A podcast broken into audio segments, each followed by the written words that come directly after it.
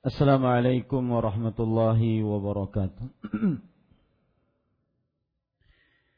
بسم الله الرحمن الرحيم إن الحمد لله نحمده ونستعينه ونستغفره ونعوذ بالله من شرور أنفسنا وسيئات أعمالنا من يهده الله فلا مضل له ومن يضلل فلا هادي له.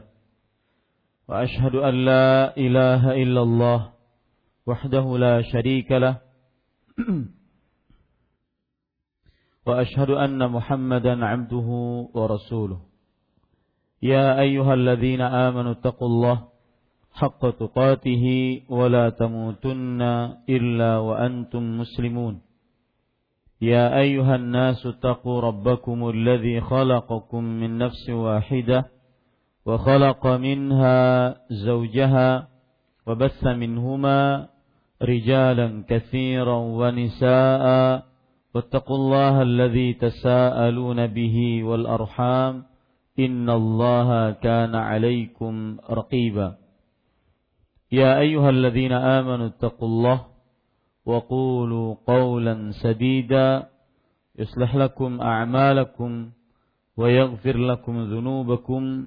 ومن يطع الله ورسوله فقد فاز فوزا عظيما. أما بعد فإن أصدق الحديث كتاب الله وأحسن الهدي هدي محمد صلى الله عليه وعلى آله وسلم وشر الأمور محدثاتها وكل محدثة بدعة وكل بدعة ضلالة وكل ضلالة في النار Alhamdulillah kita bersyukur pada Allah Subhanahu wa taala pada malam ini Rabu malam Kamis 10 Zulqa'dah 1438 Hijriah kita duduk bersama dengan kemudahan dari Allah Subhanahu wa taala atas takdirnya untuk kembali membaca kitab tauhid yang ditulis oleh Syekhul Islam Muhammad At-Tamimi rahimahullahu taala.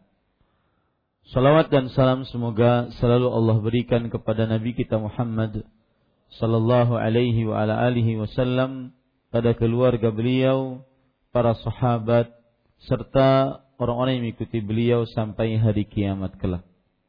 Dengan nama-nama Allah yang husna dan sifat-sifatnya yang ulia, kita berdoa, Allahumma a'inna ala zikrika wa syukrika wa husna ibadatik. Ya Allah, tolonglah kami untuk senantiasa berzikir kepadamu, bersyukur atas nikmat-nikmatmu dan beribadah yang baik kepadamu. Amin. Ya Rabbal Alamin. Bapak Ibu saudara-saudari yang dimuliakan oleh Allah Subhanahu wa taala, masih kita di bab yang ke-37 penulis rahimahullahu taala berkata babu man ata'al ulama'a wal umara'a bab ke-38 babu man ata'al ulama'a wal umara'a fi tahrimi ma ahallallah أو تحليل ما حرم الله فقد اتخذهم أربابا من دون الله Bab ke-38 barang siapa mentaati ulama dan umara dalam mengharamkan apa yang dihalalkan Allah atau menghalalkan apa yang diharamkan Allah berarti ia telah mempertuhankan mereka.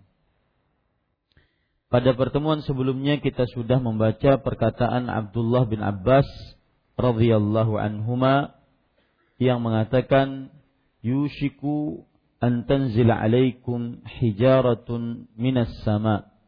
Aqulu qala Rasulullah sallallahu alaihi wa ala alihi wasallam wa taquluna qala Abu Bakar wa Umar. Aku khawatir bila kalian ditimpa hujan batu dari langit. Aku menuturkan Rasulullah sallallahu alaihi wasallam telah bersabda, tetapi kalian malah mengatakan kata Abu Bakar dan Umar radhiyallahu anhuma. Dan pada pertemuan sebelumnya kita sudah sebutkan makna bab, kemudian juga perkataan Ibnu Abbas radhiyallahu anhuma. Dan Bapak Ibu saudara-saudari yang dimuliakan oleh Allah, yang perlu diperhatikan di sini adalah perkataan Abdullah bin Abbas radhiyallahu anhuma ditinjau dari sisi akidah bahwa akidah seorang muslim berkeyakinan apabila sudah datang sabda Rasul sallallahu alaihi wasallam dalil baik dari Al-Qur'an ataupun hadis-hadis Rasul sallallahu alaihi wasallam maka tidak halal bagi seorang muslim untuk meninggalkan perkataan siap untuk meninggalkan hadis tersebut demi perkataan siapa pun. Sekali lagi perkataan Abdullah bin Abbas radhiyallahu anhu ini ditinjau dari akidah. Ditinjau dari akidah, keyakinan seorang muslim.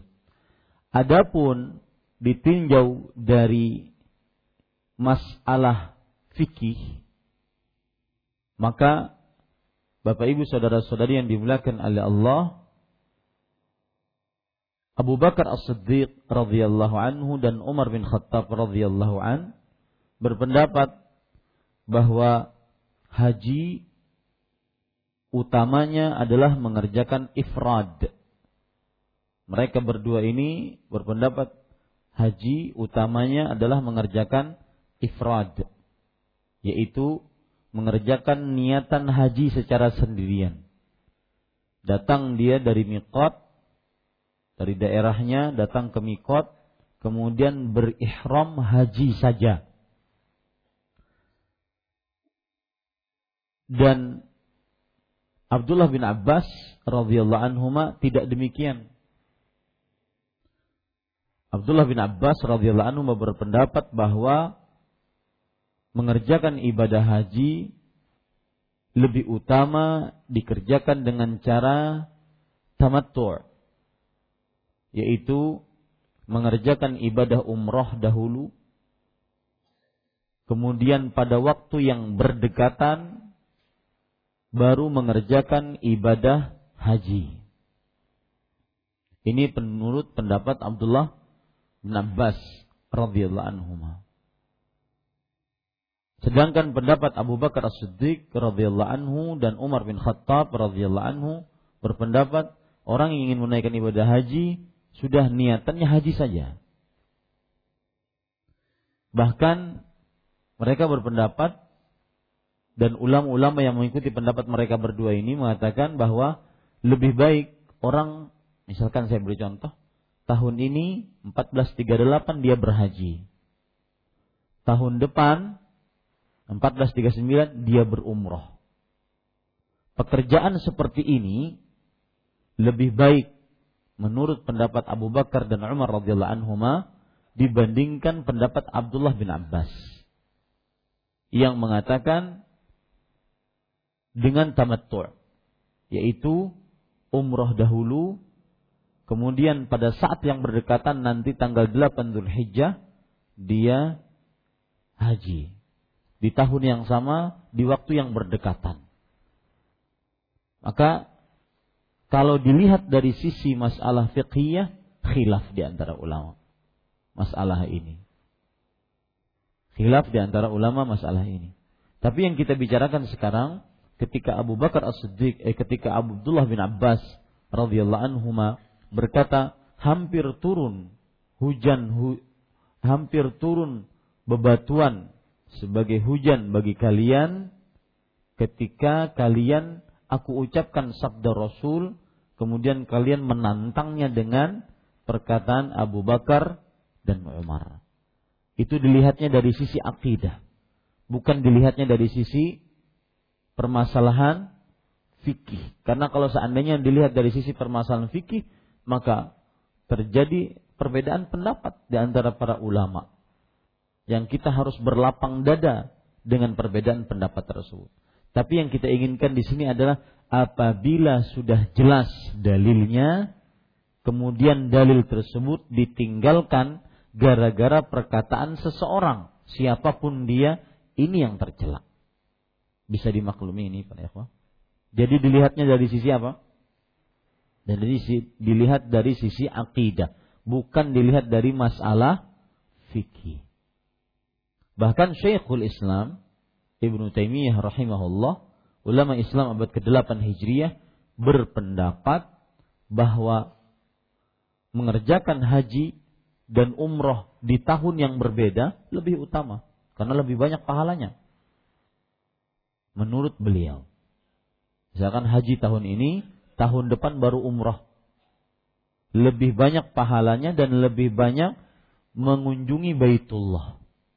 Tetapi sekali lagi, yang dilihat dalam masalah ini bukan masalah fikih, tetapi yang dilihat masalah apa? Akidah. Bisa dimaklumi ini, Pak? Itu poin tambahan untuk yang sudah saya sebutkan pada pertemuan sebelumnya. Para ikhwah yang dirahmati oleh Allah Subhanahu wa taala dan berdasarkan yang kita pelajari maka sudah menjadi keyakinan dalam bab ini akhirnya kita mengambil pelajaran bahwa apabila telah nampak dalil maka tidak boleh ditinggalkan dalil ini karena perkataan seseorang haram meninggalkan dalil ini karena perkataan seseorang. Inilah yang diajarkan oleh Imam Ash-Syafi'i rahimahullah. Beliau mengatakan, Ajma'al ulama ala anna man istabanat lahu sunnatu Rasulillah sallallahu alaihi wasallam lam yakun lahu an yada'aha liqauli ahad. Para ulama berijma' bersepakat berkonsensus. Ijma' pengertiannya adalah kesepakatan para ulama sepeninggal Rasulullah Sallallahu Alaihi Wasallam dalam sebuah permasalahan. Nah, para ulama bersepakat bahwa siapa saja yang telah jelas baginya sebuah ajaran Rasulullah Sallallahu Alaihi Wasallam maka tidak halal baginya meninggalkan ajaran tersebut karena perkataan seorang pun sampai perkataan Abu Bakar dan Umar. Kalau seandainya perkataan Abu Bakar dan Umar radhiyallahu anhuma saja tidak bisa ditanding dengan ajaran Rasulullah dengan hadis Rasulullah sallallahu alaihi wasallam dengan perkataan beliau dengan perbuatan beliau maka apalagi orang-orang yang di bawah beliau. Yang di bawah Abu Bakar dan Umar kedudukannya. Ya ini para ikhwan yang dirahmati oleh Allah Subhanahu wa taala.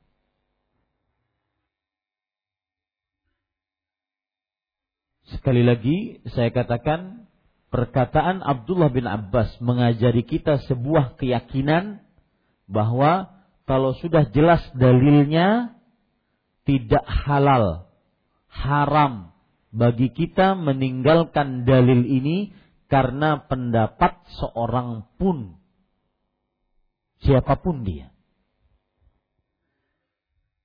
Oleh karenanya sudah menjadi konsekuensi perkataan siapa pun akan di, bisa diterima atau ditolak kecuali perkataan Rasulullah Wasallam. Nah ini pelajaran kedua juga yang kita bisa ambil dari perkataan Abdullah bin Abbas tadi. Perkataan siapa pun bisa diterima bisa ditolak kecuali perkataan Rasulullah wasallam. Sealim apa pun dia, sebanyak hafalan apa pun berapapun hafalannya baik Al-Qur'an atau hadis Rasul tetapi perkataan dia mahallun lil khata. Artinya pasti antara dua. Imma bisa benar kita ambil atau bisa salah kita tolak. Kecuali perkataan Rasulullah sallallahu alaihi wasallam. Sebagaimana perkataan Imam Malik ibnu Anas radhiyallahu anhu. Imam Malik bin Anas ini bukan anaknya Anas bin Malik. Imam Malik bin Anas bukan anaknya Anas bin Malik. Anas bin Malik siapa? Sahabat Rasulullah sallallahu alaihi wasallam radhiyallahu anhu. Dan beliau meninggal pada tahun 93 Hijriah. Sedangkan Malik bin Anas itu imam di zaman Tabi'ul Atba'. Beliau lahir pada tahun 93 Hijriah. Keliru orang yang mengatakan bahwa Malik bin Anas adalah anak dari Anas bin Malik. Malik bin Anas bukan anak dari Anas bin Malik sang sahabat Nabi. Paham ini para ikhwah? Imam Malik bin Anas radhiyallahu anhu mengatakan, "Ma minna illa rajun wa mardudun alaih illa sahibu hadzal qabr." Tidak ada di antara kita kecuali ditolak atau diterima perkataannya. Kecuali kemudian beliau menunjuk kuburan. Kecuali yang terkubur di dalam kuburan tersebut yaitu kuburan Rasulullah Nah, perkataan Abdullah bin Abbas tadi radhiyallahu anhuma memberikan pelajaran kepada kita itu. Siapa pun ulamanya, siapa pun dia, maka perkataannya bisa diterima bisa ditolak kecuali Rasulullah sallallahu alaihi wasallam. Ini keyakinan-keyakinan akidah seorang muslim yang harus kita benar-benar yakini. Ya, tadi perkataan Imam Asy-Syafi'i rahimahullah, Imam Muhammad ibn Idris Asy-Syafi'i yang mana beliau mengatakan intinya kalau sudah jelas dalilnya, syariatnya, tidak halal ini dalil, ini syariat ditinggalkan karena perkataan seorang. Kemudian yang kedua, semua orang perkataannya bisa diterima, bisa ditolak kecuali hadis Rasul sallallahu alaihi wasallam. Para ikhwah yang dirahmati oleh Allah Subhanahu wa taala, nanti saya akan bacakan lebih banyak lagi perkataan-perkataan para imam yang menunjukkan kita wajib berpegang kepada dalil, bukan kepada pendapat-pendapat selain dalil. Bapak Ibu, saudara-saudari yang dimuliakan oleh Allah Subhanahu wa taala,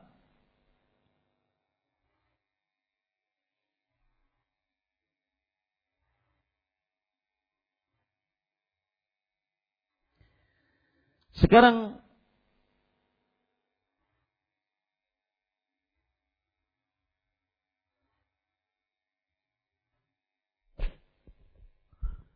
para ulama rahimahumullahu taala mereka ketika berpendapat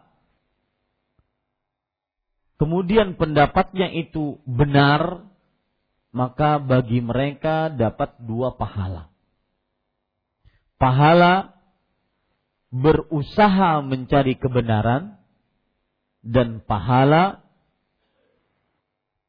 kebenaran itu sendiri. Berusaha mencari kebenaran dan pahala kebenaran itu sendiri. Ini kalau seandainya pendapat ulama benar. Adapun apabila seorang alim berpendapat kemudian keliru, maka baginya satu pahala, yaitu pahala usaha atas pencarian kebenaran.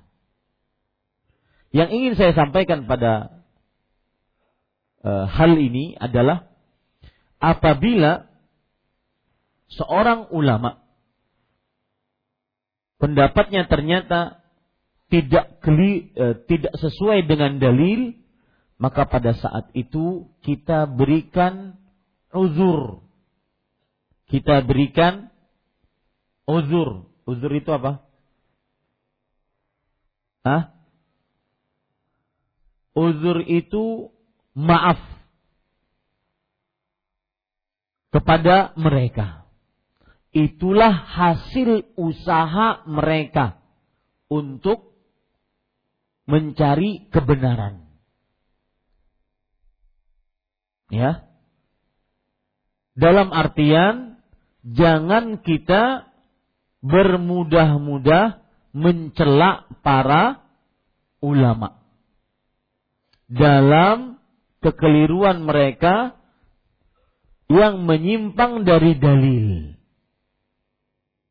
Saya ulangi, poin ketiga adalah bahwa ulama kalau berpendapat mereka ada yang benar pendapatnya sesuai dengan dalil, maka baginya berapa pahala? Dua pahala.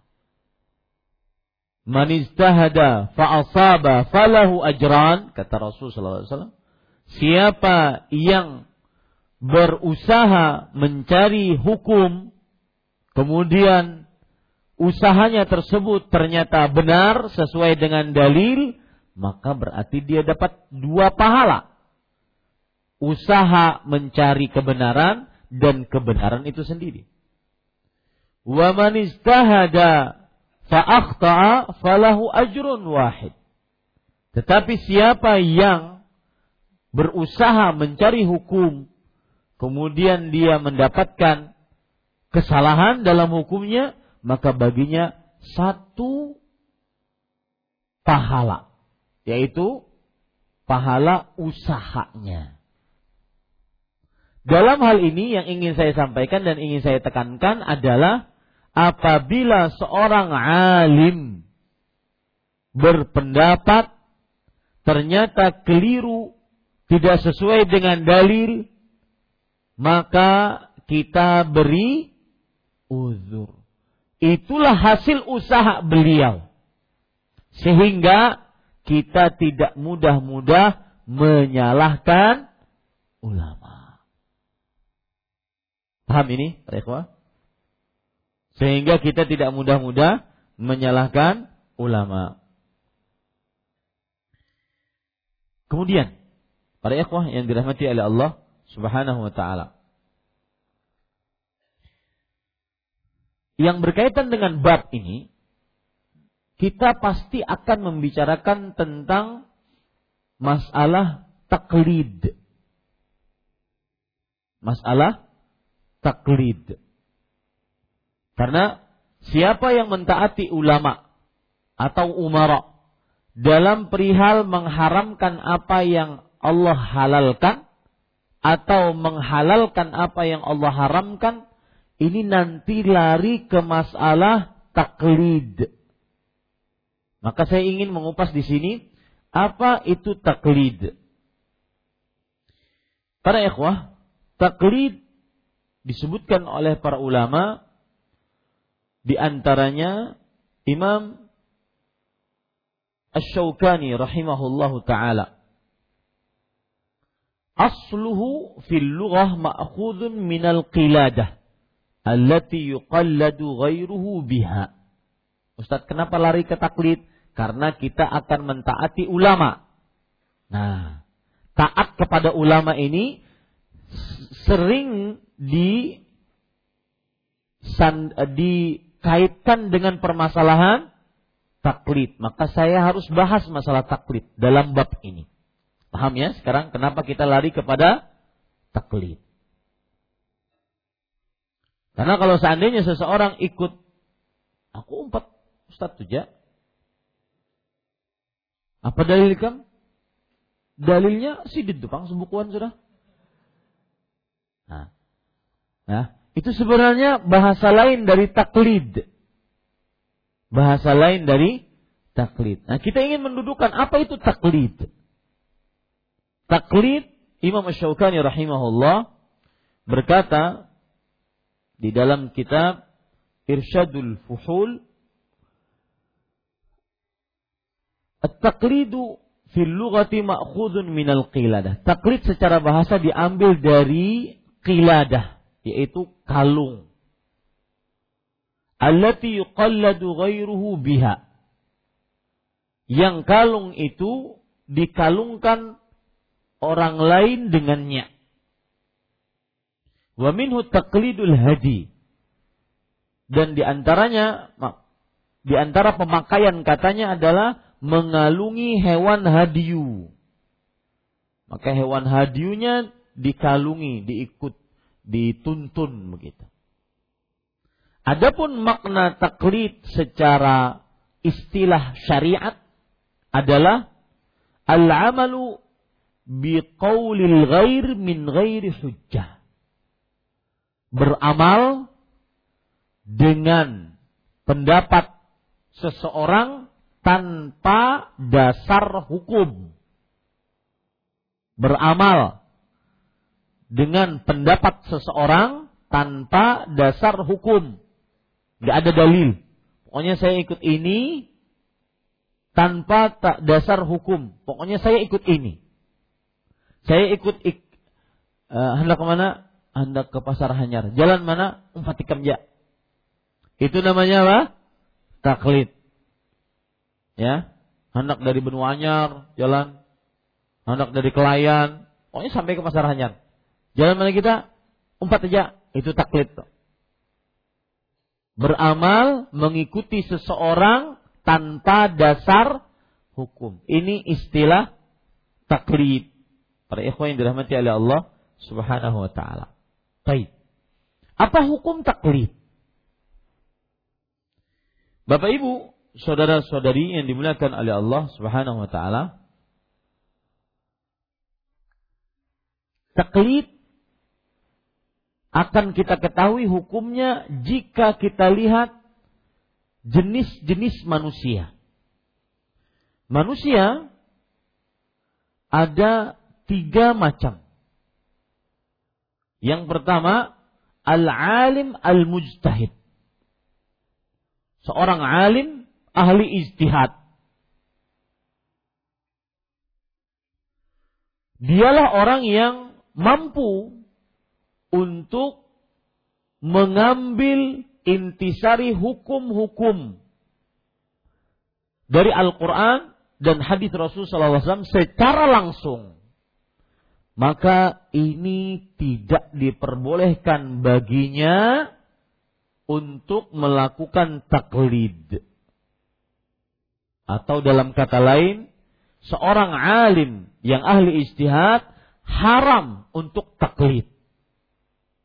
Tetapi dia berusaha melihat, memahami, meneliti permasalahan tersebut sesuai dengan ilmu yang dia miliki sampai kepada sebuah hukum, maka dia mengambil pendapat tersebut.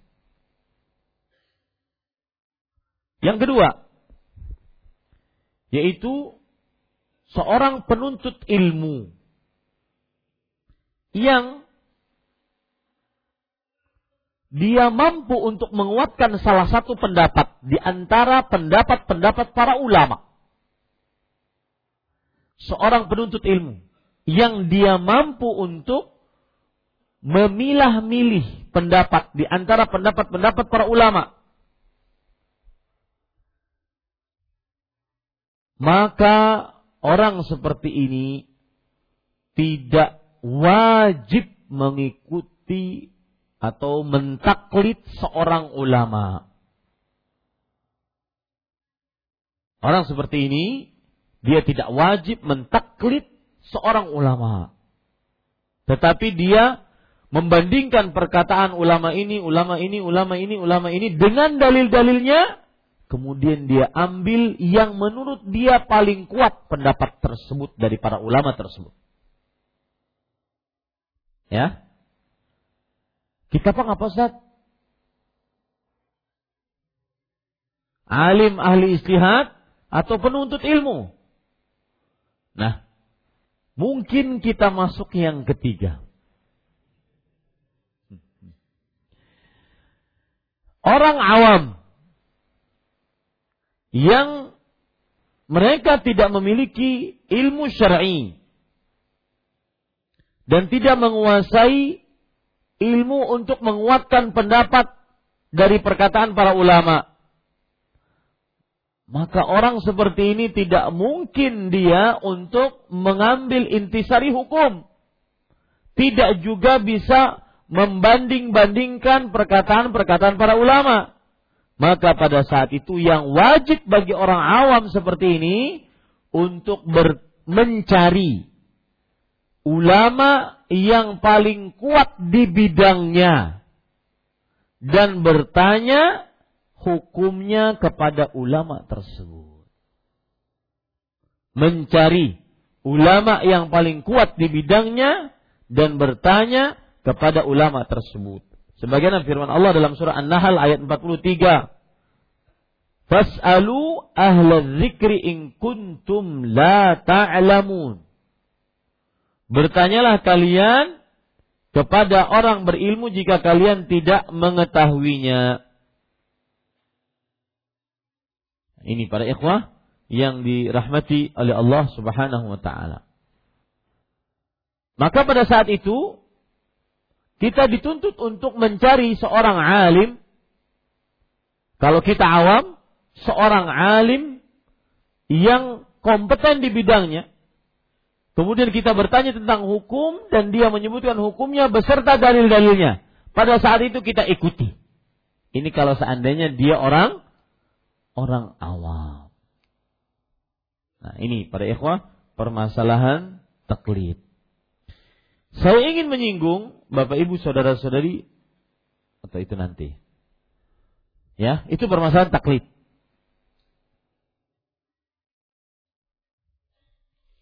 Paham sekarang permasalahan taklid?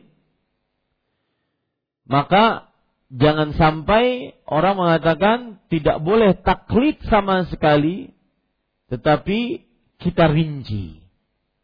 Apabila dia alim, mustahid, maka pada saat itu dia haram untuk taklid. Karena dia bisa istimbat al-ahkam asy-syar'iyyah min al-kitab wa sunnah. Bisa mengambil intisari hukum-hukum syar'i dari Al-Qur'an dan hadis. Apabila dia penuntut ilmu yang bisa membanding-bandingkan perkataan-perkataan alim-alim mustahid tadi, maka dia banding-bandingkan. Mana yang lebih kuat da dalilnya menurutnya setelah sesuai dengan kekuatan kemampuan ilmunya, ambillah pendapat tersebut. Tapi kalau misalnya dia orang awam, dia ambil cari kepada orang yang paling berilmu, maka kemudian setelah itu dia kerjakan ilmu tersebut. Ini para ikhwah yang dirahmati oleh Allah Subhanahu wa taala.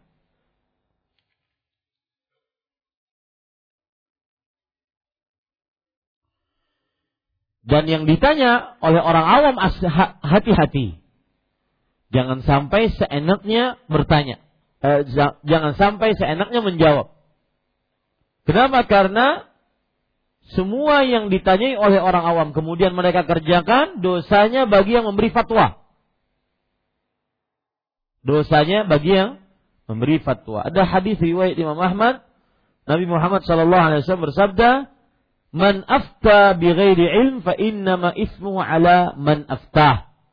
Siapa yang memberikan fatwa tanpa ilmu, maka dosanya atas orang yang memberikan fatwa.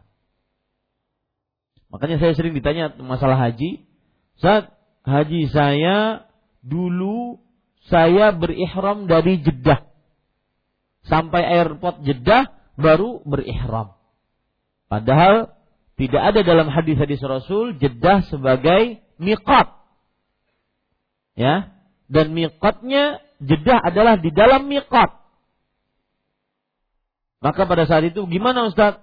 Biar saya tenang dengan haji saya. Apakah harus bayar dam? Apakah bagaimana? Kalau maka menjawabnya adalah kalau sudah terjadi maka al ismu alaman aftah. Tanggung jawab siapa yang memberikan fatwa. Ya. Yang memberikan fatwa itulah yang bertanggung jawab nanti di akhirat kepada Allah Subhanahu wa taala. Maka hati-hati para ikhwan. Ya. Baik. Kita lanjutkan ya azan dulu. Nah.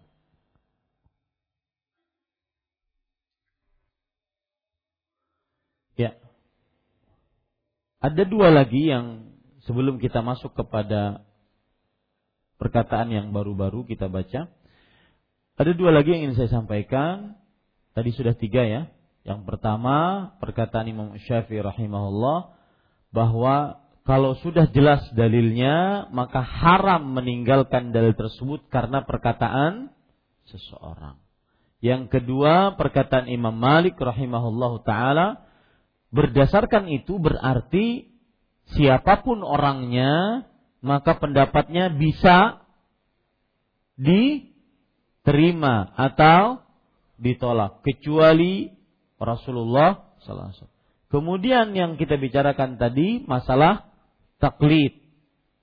Taklid kita artikan secara bahasa, secara istilah syar'i, kemudian hukum taklid. Hukum taklid kita akan mengetahuinya kalau kita bagi manusia menjadi tiga. Yang pertama apa? Alim, ahli, istihad. Kemudian yang kedua, penuntut ilmu. Yang ketiga, orang awam. Yang ketiga ingin saya tekankan tadi, yang ketiga, kalau seandainya dia awam, tidak bisa mengambil intisari hukum dari Al-Quran dan Sunnah tidak pula bisa membeda-bedakan, membanding-bandingkan antara perkataan ulama dengan dalil-dalilnya, maka dia mencari ulama yang menurut dia haziq, yaitu dalam di dalam ilmunya, lalu dia tanyai pendapat masalah, maka dia ambil pendapatnya dengan dalilnya. Sampai sini sudah paham? Baik. Yang keempat yaitu diharamkan taklid buta. Taklid buta. Jadi ditun dia mengikuti secara buta dan membabi buta. Bagaimana itu maksudnya? Maksudnya begini. Tadi kita suruh orang awam atau kita orang awam mengatakan kita katakan cari ulama yang pendapatnya kuat, yang yang alim di, di dalam bidangnya dan dia tanyai kemudian dia ambil hukum dari situ. Betul? Baik. Nah, kalau seandainya orang awam ini melakukan taklid buta dan membabi buta, yaitu dia tetap mengatakan saya akan ikut ulama ini. Loh, dalilnya bertentangan loh dengan pendapat si ulama ini. Maka sudah, yang penting saya ikut dia. Saya kan orang awam. Ini namanya apa? Taklid buta. Nah ini tidak boleh. Diharamkan untuk taklid buta. Apa maksudnya taklid buta? Catat, taklid buta adalah mengikuti pendapat seorang alim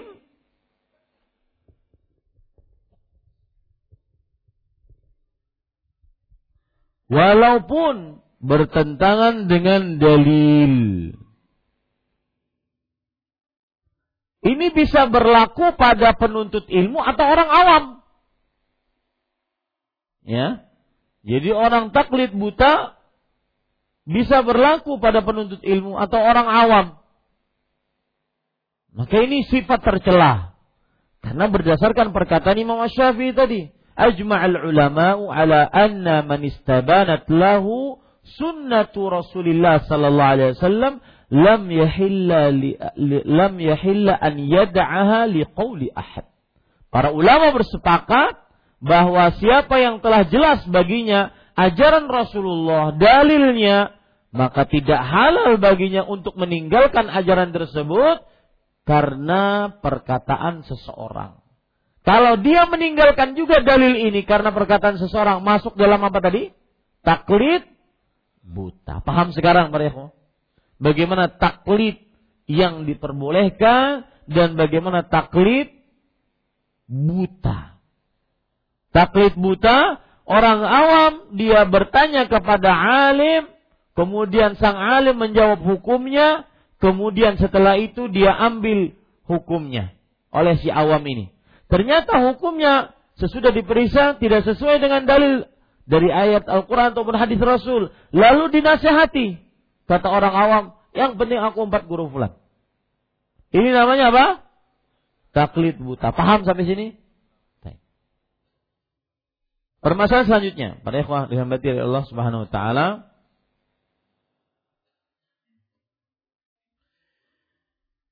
Ada permasalahan yaitu sering para ulama mengatakan la ingkara fi masailil ijtihad. Tidak boleh mengingkari dalam masalah-masalah ijtihad. Tulis dulu perkataan itu. Tidak boleh mengingkari dalam masalah ijtihad.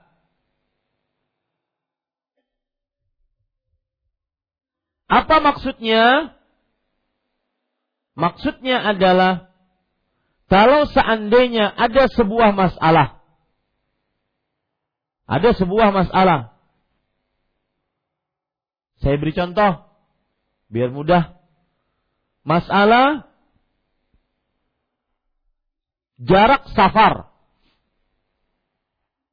Belum ada dalil yang sahih dan kuat dan rinci tentang jarak safar. Makanya kan terjadi perbedaan pendapat di antara ulama. Ada yang mengatakan 85 kilo, ini jumhur ulama.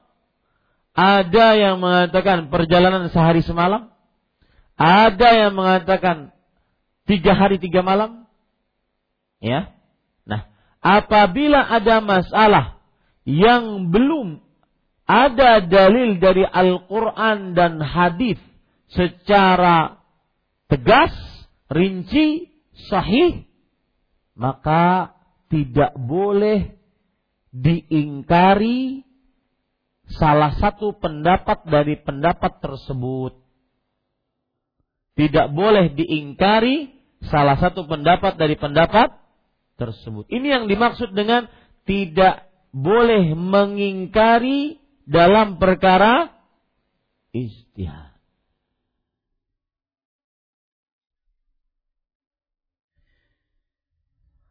Nah, jangan sampai keliru dalam masalah ini, dalam perkataan terakhir tadi, jangan sampai keliru. Misalkan ada orang yang melakukan perbuatan bid'ah yang belum ada contohnya dari Rasul Shallallahu. Lalu dia berdalil dalam dengan perkataan tadi. Nggak boleh mengingkari perkara ini dalam masalah istihad.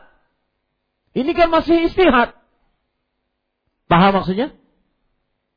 Ya, maka kita katakan wahai saudaraku, kaedah itu bukan berarti tidak boleh mengingkari perkara bid'ah. Yang dimaksud adalah tidak boleh mengingkari perkara istihad apabila belum ada nas dari Al-Quran ataupun hadis Rasul perkara tersebut. Ya. Belum ada nas tegas, rinci, baru tidak boleh kita ingkari. Paham ini para ikhwah? Yang dirahmati oleh Allah Subhanahu wa taala. Adapun perkara bid'ah maka harus diingkari. Kenapa? Karena ada nas tegas pengingkaran terhadap bid'ah. Paham ya? Jadi perkataan yang antum tulis terakhir itu sering digunakan oleh orang-orang yang mengikuti bid'ah untuk melegalkan bid'ahnya. Acara itu. Perkataan ini sering digunakan oleh orang-orang yang melakukan perkara bid'ah untuk melegalkan bid'ahnya. Ya.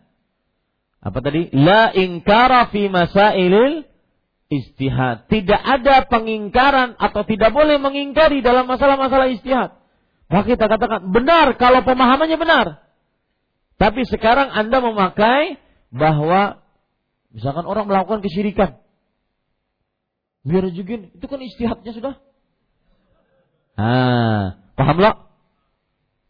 Nggak boleh itu. Kenapa? Karena kesyirikan jelas dalilnya. Yang tidak boleh diingkari adalah masalah-masalah apa? Istihad. Yang di dalamnya, apa itu masalah istihad? Yang belum ada dalil dari Al-Quran atau hadis Rasul yang tegas, rinci, sahih. Adapun masalah kesyirikan, masalah bid'ah, dalilnya tegas. Paham ini para ikhwah? Jadi saya mengajak Anda untuk mengenal sebagian pendapat yang dila, di apa namanya? dilontarkan oleh orang-orang yang melakukan perbuatan bid'ah. Gak boleh mengingkar itu. Itu kan masalah istihad. Ya. Ini tidak benar para ikhwah. Maka hati-hati. Ya, slogan itu bisa bermakna benar, bisa bermakna Salah. Kapan bermakna benar? Nah, siapa yang yang jawab? Slogan tadi, tidak ada penging, tidak boleh mengingkari dalam masalah istihad. Kapan bermakna benar? Apabila masalah ada tapi belum ada dalil yang jelas.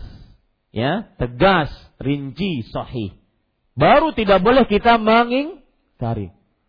Uh, misalkan Wahai fulan, itu rokok haram loh. Biar juga ini kan masalah istihad. Hah? Ada boleh diingkari masalah istihad nih. Ulama berbeda pendapat. Ada yang makruh, ada yang haram, ada yang halal. Ya? Paham ya ini pada Ini dia. Nah, maka kita katakan tidak wahai saudaraku, itu haram. Kenapa? Karena rokok membunuhmu. Ya. Dan Allah melarang kita untuk membunuh diri sendiri. Wala taqtulu anfusakum. Innallaha kana bikum rahima. Janganlah kalian membunuh diri kalian sesungguhnya Allah pengasih terhadap kalian. Sering itu antum kalau seandainya dengan gaya-gaya bahasa macam-macam sudah gini biarkan aja. Ini bisa pendapat, kita bisa pendapat. Nah, itu sebenarnya kaidahnya itu tadi yang antum tulis. Tidak boleh mengingkari dalam masalah istihad. Bisa dipahami dengan benar, bisa dipahami dengan salah. Yang salah bagaimana? Nah, angkat tangan. Yang sudah ada dalil tegas maka itu bukan istihad. Itu das namanya. Ya, bukan apa? Istihad. Itu nas. Rokok haram. Ada nasnya. Janganlah kalian membunuh diri kalian. Rasulullah SAW bersabda dalam hadis riwayat Imam Abu Daud, la darar wa la dirar. Tidak boleh mendatangkan bahaya dan tidak boleh membahayakan orang lain. Dan rokok membahayakan. Mana Ustaz 60 tahun aku merokok ada bahaya. Eh? Belum.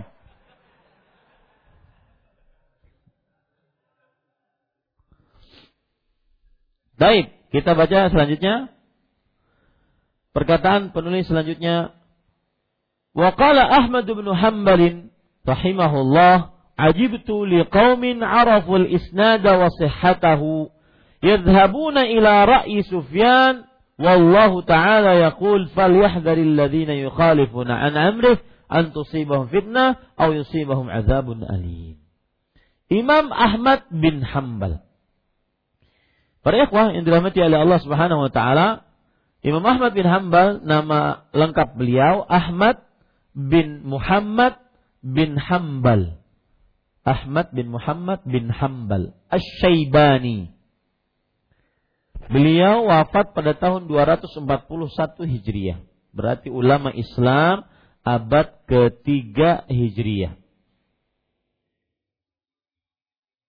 Lihat perkataan Imam Az-Zahabi dalam kitab beliau Syiar Alamin Nubala. Huwal imamu haqqan.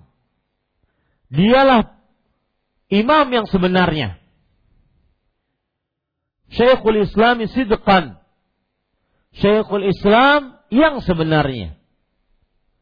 Abu Abdullah. Kunyah beliau adalah Abu Abdullah. Dan ngomong-ngomong, empat imam itu semuanya kunyahnya adalah Abu Abdullah. Imam Syafi'i Abu Abdullah, Imam Ahmad Abu Abdullah, Imam Malik Abu Abdullah, kecuali Imam Abu Hanifah. Maksud saya imam-imam yang lain seperti Imam Muslim Abu Abdullah, kemudian Imam Bukhari Abu Abdullah. Banyak kunyah kunyah dari para imam adalah Abu Abdullah.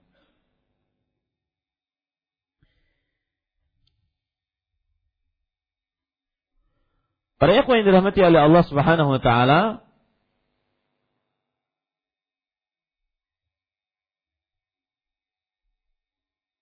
disebutkan oleh Imam Az-Zahabi rahimahullah ahadul a'immatil a'lam.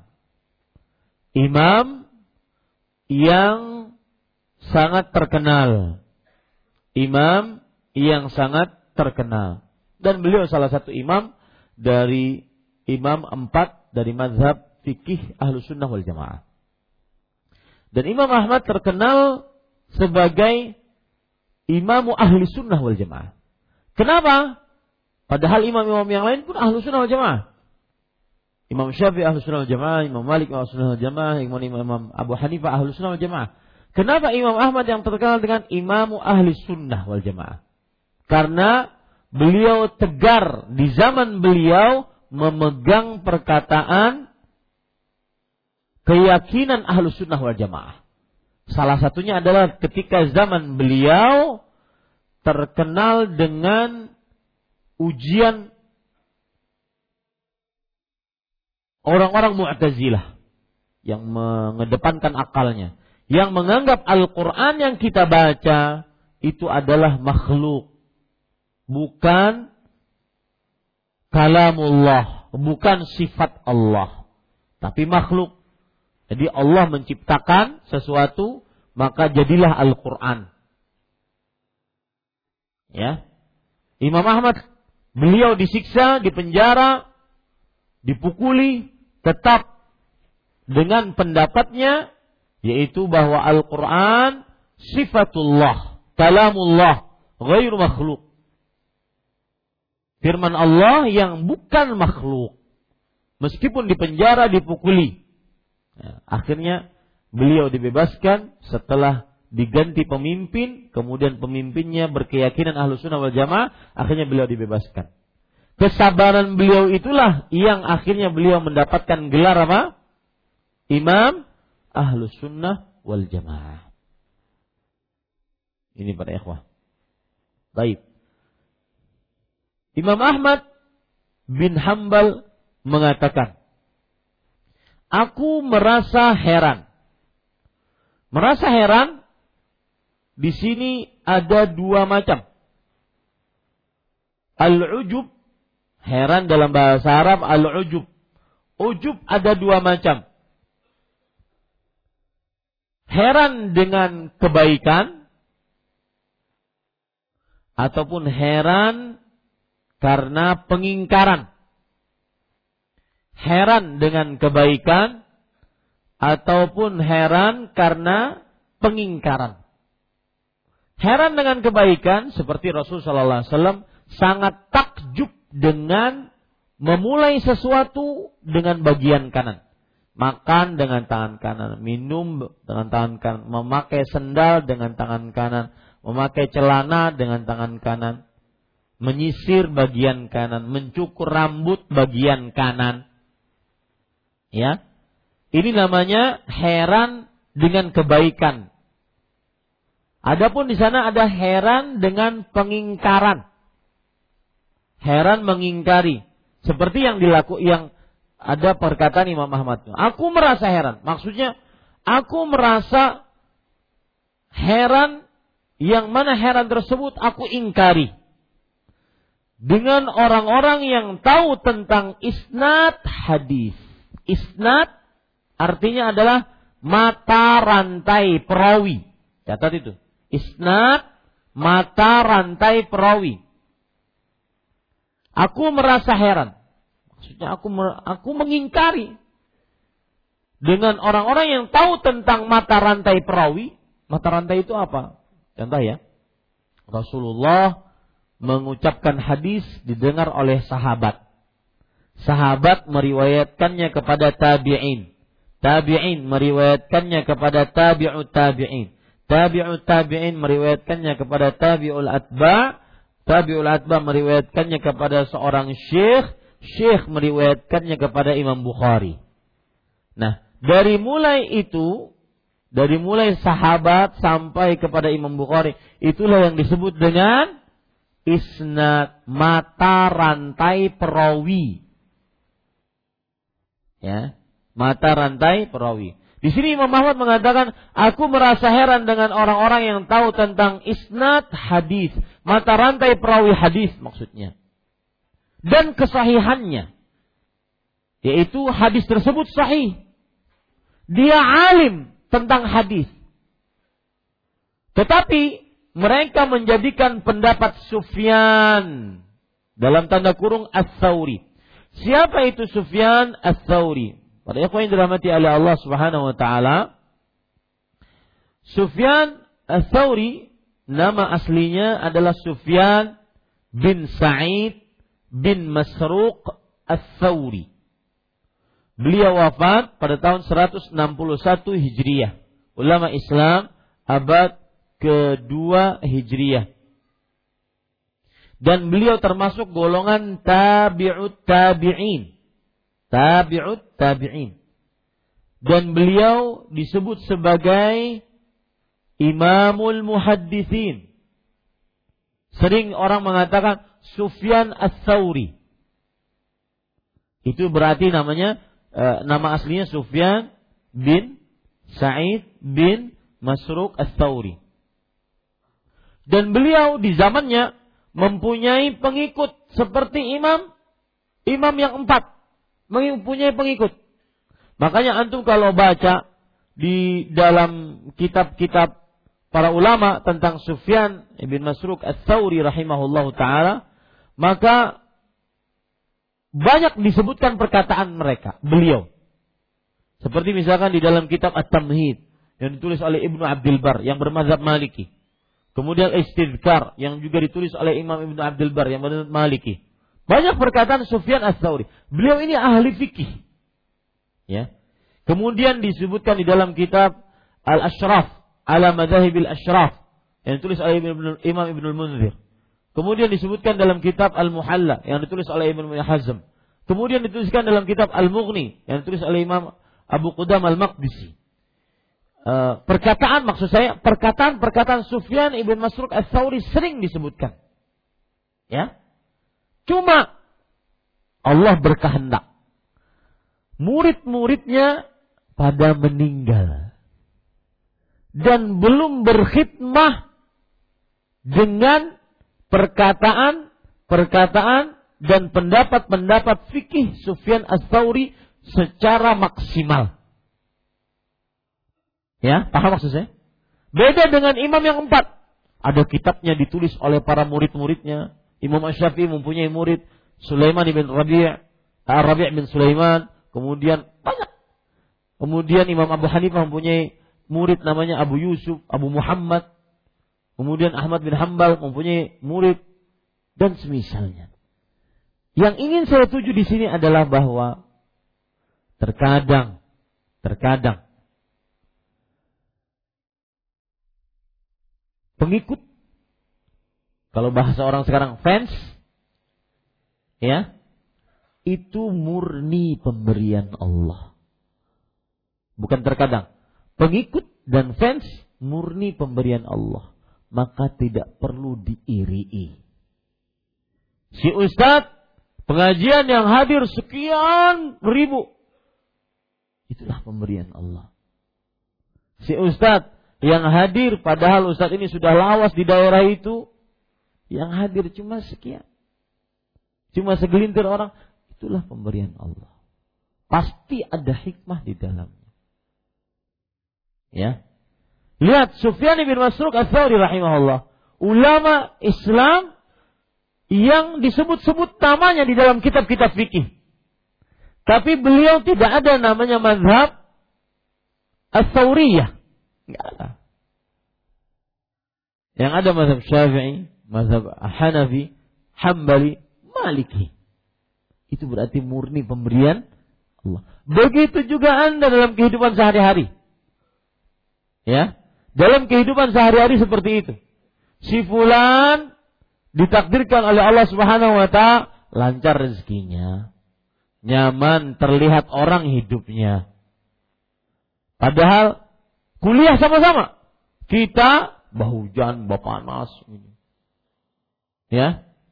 Maka pasti ada hikmahnya. Semuanya sudah ditentukan oleh Allah 50 ribu tahun sebelum penciptaan langit dan saya sering mengatakan rupa dan harta tidak bisa dijadikan standar prestasi kemuliaan di sisi Allah. Karena itu murni mutlak pemberian Allah sudah Allah tentukan 50 ribu tahun sebelum penciptaan langit dan bumi. Ini para ikhwah. Tetapi yang menjadi standar kemuliaan di sisi Allah hati dan amal yaitu iman dan amal. Inna Allah la yanzuru ila suarikum wala ila amwalikum walakin yanzuru ila qulubikum wa amalikum. Ini perhatikan yang sering memperhatikan penampilan, penampilan luar, Ya, kalau laki-laki badan berotot, lengan berotot. Six pack. Ya. Ataupun one pack. Tas pinggang, tas pinggang permanen. Ya, perempuan juga seperti itu.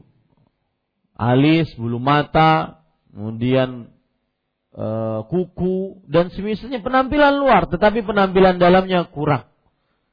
Maka Allah tidak melihat penampilan luarmu. Karena itu tidak bisa dijadikan standar prestasi. Yang Allah lihat akan tetapi Allah melihat kepada ila qulubikum, hati kalian dan amal kalian. Ini para ikhwah. Baik. Kita lanjutkan Aku merasa heran dengan orang-orang yang tahu tentang isnad hadis dan kesahihannya. Maksudnya tentang hadis sahih. Bahkan dia bisa menghukumi ini hadis sahih, ini lemah. Tahu dia sanat. Jadi isnad, sanat itu sama ya. Isnad, sanat sama. Dan kesahihannya tapi menjadikan pendapat Sufyan, Sufyan tadi sudah saya jelaskan, sebagai acuan. Padahal Allah telah berfirman, maka hendaklah orang-orang yang menyelisih perintahnya nya kembali kepada Rasulullah catat itu maka hendaklah orang-orang yang menyalahi perintahnya nya di sini bukan Allah tetapi Rasulullah Sallallahu Alaihi Wasallam. Dalilnya lihat ayat yang ke-62. Coba kita lihat surat apa itu? Surat At-Taubah ayat Hah? Surat An-Nur ya.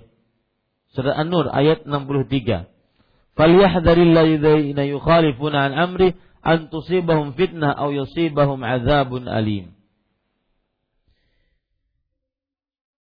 Lihat ayat sebelumnya ya. Surah An-Nur ayat 63 Allah Subhanahu wa taala berfirman ayat 63 saya bacakan dari awal ayat. La taj'alu du'a ar-rasul Janganlah kalian jadikan panggilan Rasul, yaitu Rasulullah. Bainakum di antara kalian kadu'ai ba'dikum ba'dha. Seperti panggilan sebagian kalian kepada sebagian yang lain.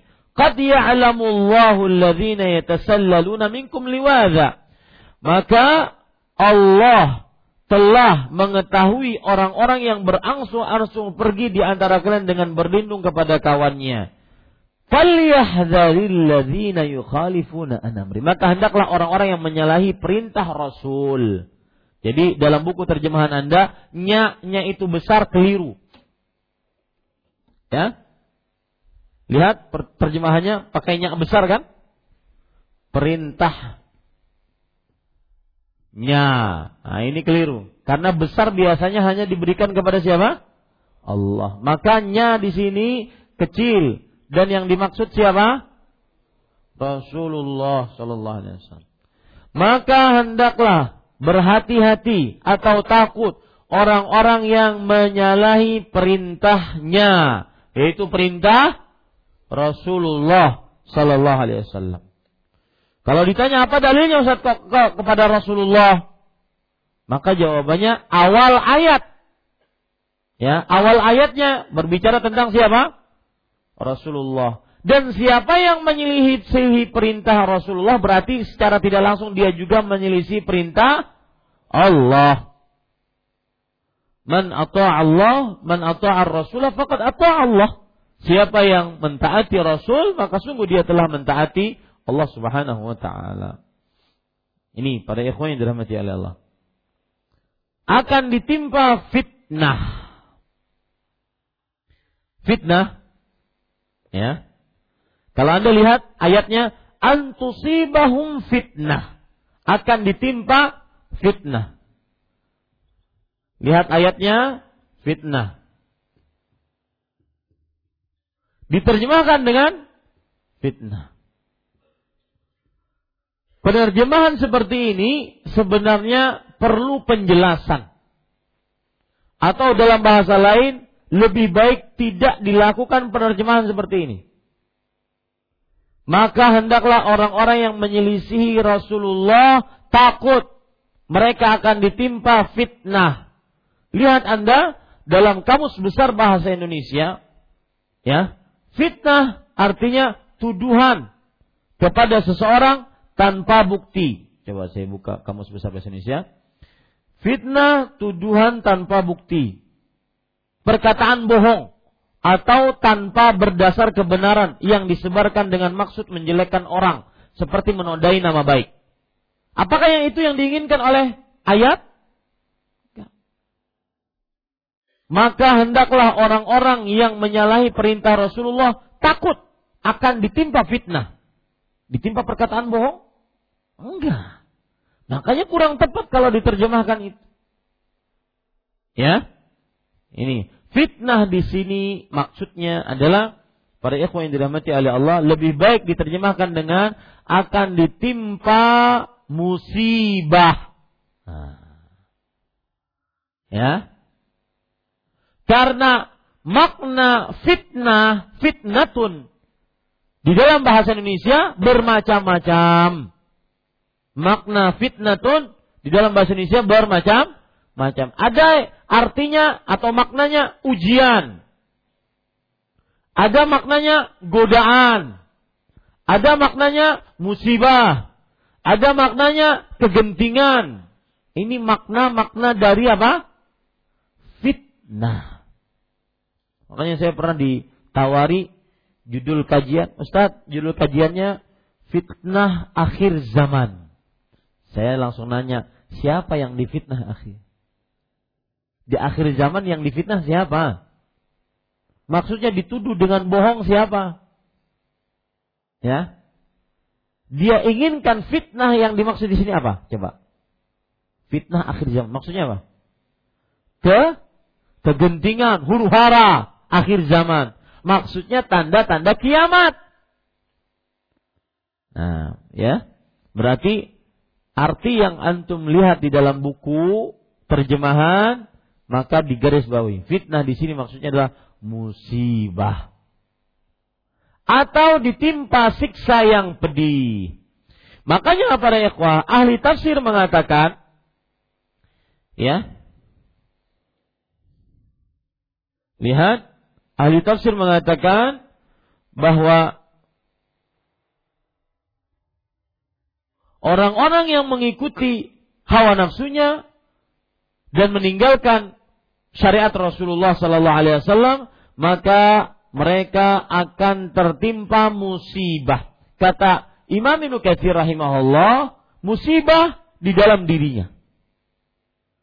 Arti fitnah bisa ter, bisa maksudnya juga musibah, bisa maksudnya penyakit seperti kekufuran, Kemunafikan perbuatan bid'ah. Musibah di dalam agama dan ini musibah terbesar. Ya, musibah di dalam agama dan ini musibah terbesar. Makanya ada riwayat menarik. Imam Malik rahimahullah pernah ditanya oleh seseorang, "Ya Imam, min aina uhrim?" Wahai Imam, aku ingin berhaji, berumrah.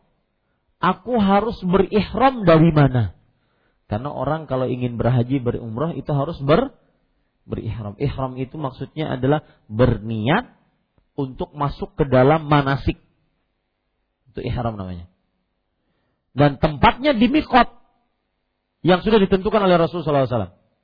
Mikotnya penduduk kota Madinah adalah di Zul Hulaifah atau disebut dengan Bir Ali oleh orang awam. Orang ini dijawab oleh Imam Malik. Min Dzul Hulaifah, haitsu ahrama Rasul sallallahu alaihi wasallam. Kamu kalau ingin berihram, ingin berumrah berhaji dan berihram sebelumnya, maka silakan berihram di Dzul Hulaifah. Yang mana Rasulullah SAW berihram di situ. Maka orang ini mengatakan, Ana uridu an uhrima min endil qabr fil masjidin nabawi. Aku ingin berihram di samping kuburan Nabi di Masjid Nabawi. Saya beri gambaran ya.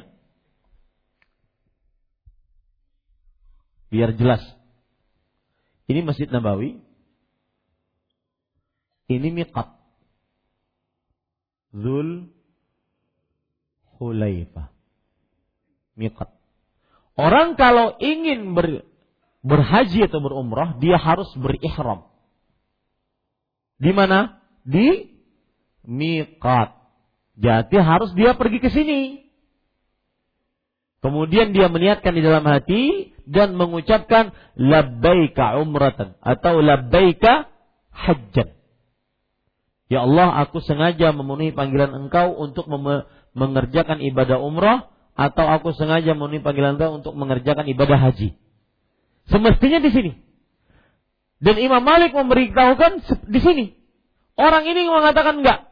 Saya ingin berihram di Masjid Nabawi di samping kuburan Rasulullah sallallahu alaihi wasallam. Kemudian kata Imam Malik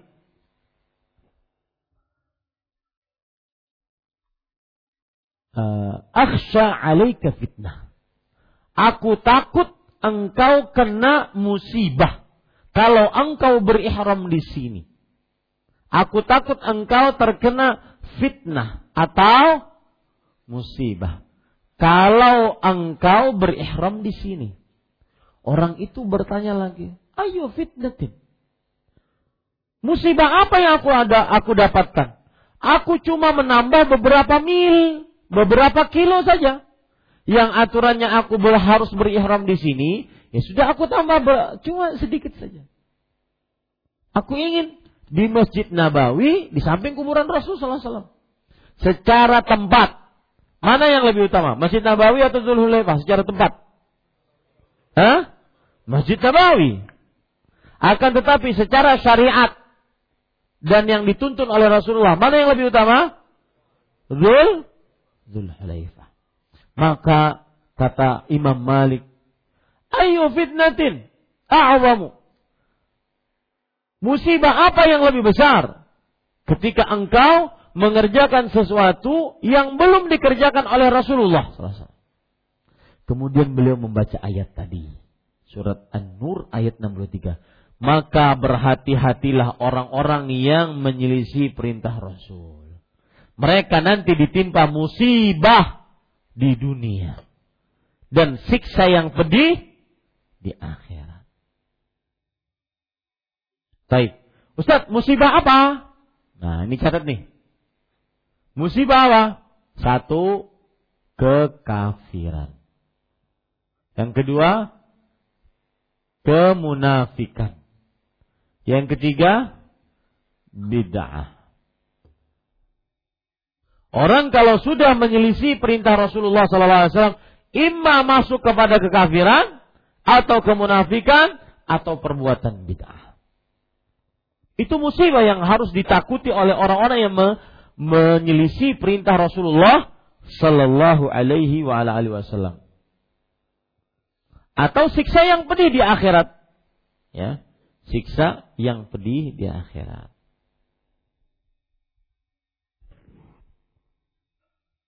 Dan itu persis Cerita Imam Malik persis seperti ceritanya Imam Ahmad bin Hambal rahimahullahu taala. Ya, persis. Cerita Imam Malik persis seperti ceritanya Imam Ahmad bin Hambal rahimahullahu taala.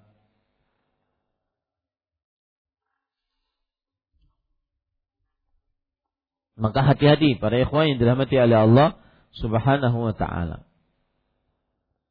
Yang wajib kita lakukan mengikuti dalil dari Al-Quran dan hadis Rasul Sallallahu Alaihi Wasallam. Saya ingin menyinggung di sini sebuah masalah. Ada orang sering mengatakan, ah, takun dalil, kayak tahu aja, hadis lemah, hadis sahih aja kada tahu. Ya, sudah pokoknya empat aja sudah Sidin pasti ada dalilnya. Boleh nggak seperti ini? Perkataan-perkataan yang saya sebutkan tadi? Ya. Ada orang mengatakan, nggak perlu nanya dalil. Karena tidak mungkin ulama mengajarkan tanpa dalil. Sekarang sudah tidak ada lagi istihad. Semuanya sekarang ikuti ulama. Ente siapa sampai beristihad? Ini perkataan-perkataan sering seperti itu. Maka para ikhwah yang dirahmati oleh Allah Subhanahu wa taala, ini perkataan berbahaya. Kenapa? Yang ada akhirnya adalah kita akan menghilangkan dalil dan menjadikan ulama sebagai dalil. Inilah yang dimaksud dalam bab ini. Ya, sering orang mengatakan, sudah kan usah takun-takun dalil. Sidin kada mungkin mengajarkan tanpa dalil. Itu bang yang dapat oleh guru sidin sudah. Tahu lah kamu guru sidin itu siapa? Tahu ay? Siapa? Gurunya bang. Ya ini para ikhwah. Sering perkataan-perkataan seperti itu. Harusnya bertakun dalil. Kenapa? Karena Ikan kada tahu juga dalil sahih, hadis sahih, hadis lemah kada tahu juga loh. Bisa apa bertakun dalil? Ini perkataan berbahaya. Kenapa? Karena nanti akan membuat kaum muslimin meninggalkan dalil dan menjadikan ulama sebagai dalil. Itulah yang nanti masuk ke dalam konteks taklid buta. Nah ini. Itu dicatat Pak ikhwah. Apa Ustaz yang dicatat? Yang dicatat adalah bahwa istihad sudah terputus. Perkataan ini keliru dan menyimpang. Karena berarti nanti kaum muslimin akan meninggalkan dalil. Perkataan istihad sudah terputus. Ini adalah perkataan keliru dan menyimpang. Karena berarti para ulama nanti eh, karena berarti kaum muslimin akan meninggalkan dalil.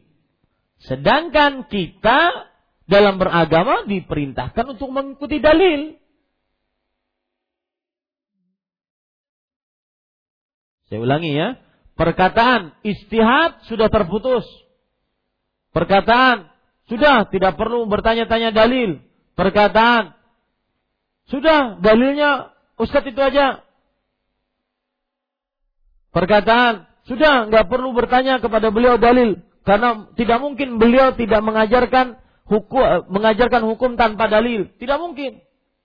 Ini perkataan keliru dan menyimpang.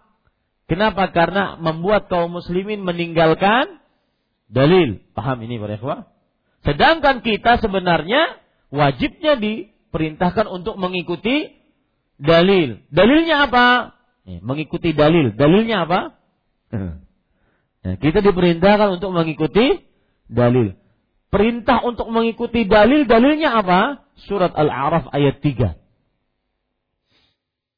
Surat Al-A'raf ayat 3. Ittabi'u ma unzila ilaikum min rabbikum wa la tattabi'u min dunihi awliya qalilan ma tadhakkarun. Ikutilah apa yang telah diturunkan kepada kalian dari Rabb kalian.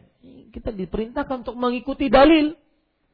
Dan janganlah kalian mengikuti selainnya sebagai penolong. Sedikit sekali yang kalian ingat. Jadi yang melakukan seperti ini sedikit. Ya, ini para ikhwan. Surat Al-Ankabut ayat 51 juga sebagai dalil. Awalam yakfihim. Apakah tidak cukup bagi mereka? Anna anzalna alaikal kitab yutla alaihim. Bahwa kita telah menurunkan kepadamu wahai Muhammad sallallahu alaihi wasallam Al-Qur'an yang dibacakan kepada mereka. Inna fi dzalika la rahmah wa dzikra liqaumin yu'minun. Sesungguhnya di dalam hal itu sungguh-sungguh benar-benar terdapat rahmat dan peringatan bagi orang-orang yang beriman. Maka hati-hati perkataan itu tadi. Tak ada usah takun-takun dalil. Sidin puang dalilnya sudah. Ya. Hati itu. Ini namanya nanti membuat Al-Quran dan hadis dikesampingkan. Yang ada hanya taklid buta. Ya. Kenapa ikan merokok? Tuh bang, ustadznya rokok. Ini hati-hati para ikhwan yang dirahmati oleh Allah perkataan seperti ini. Nah,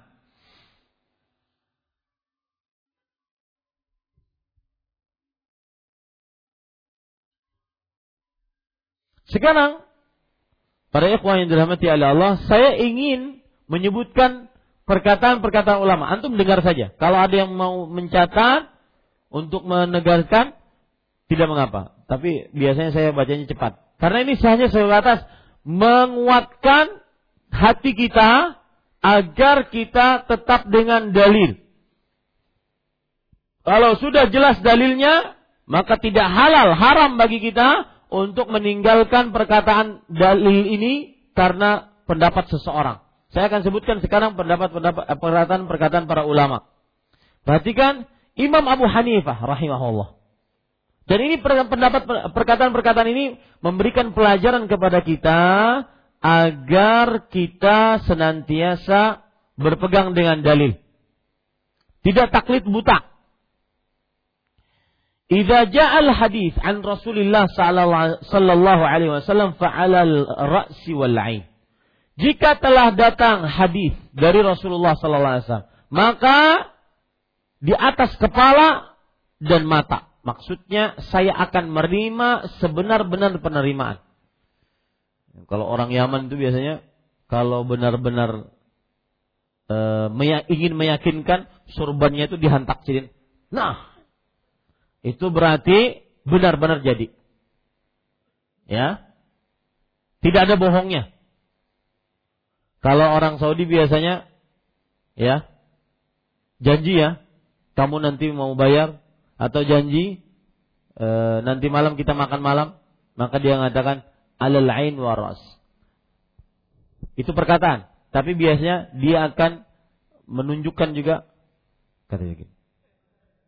Maksudnya itu beneran. Ya. Itu istilah itu istilah orang Arab. Artinya jadi ini kalau seandainya ada seorang laki-laki melamar seorang perempuan jar laki-lakinya nih jadi gak? Ah jawabnya. Jadi tuh.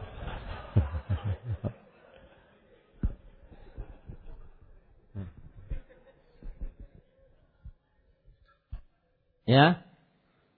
Iya, itu istilah mereka. Alal ain war ras. Ya, kata Imam Abu Hanifah, Kalau datang hadis Rasul, maka di atas kepala dan mataku. Maksudnya saya kita akan taat.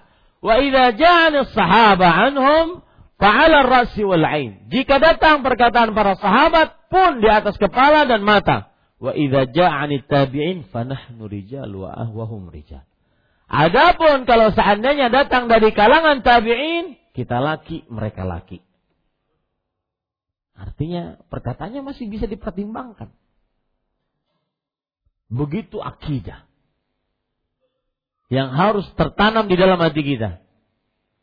Kalau seandainya ada orang satu kampung menyelisih dalil, maka kita harus berpegang kepada dalil. Alal ain waras. Ya, ini para ikhwan. Taib. Perkataan Ar-Rabi' Uh, beliau mengatakan juga Imam Abu Hanifah, "Idza qultu qawlan wa kitabullah yukhalifu fatruku qawli li kitabillah."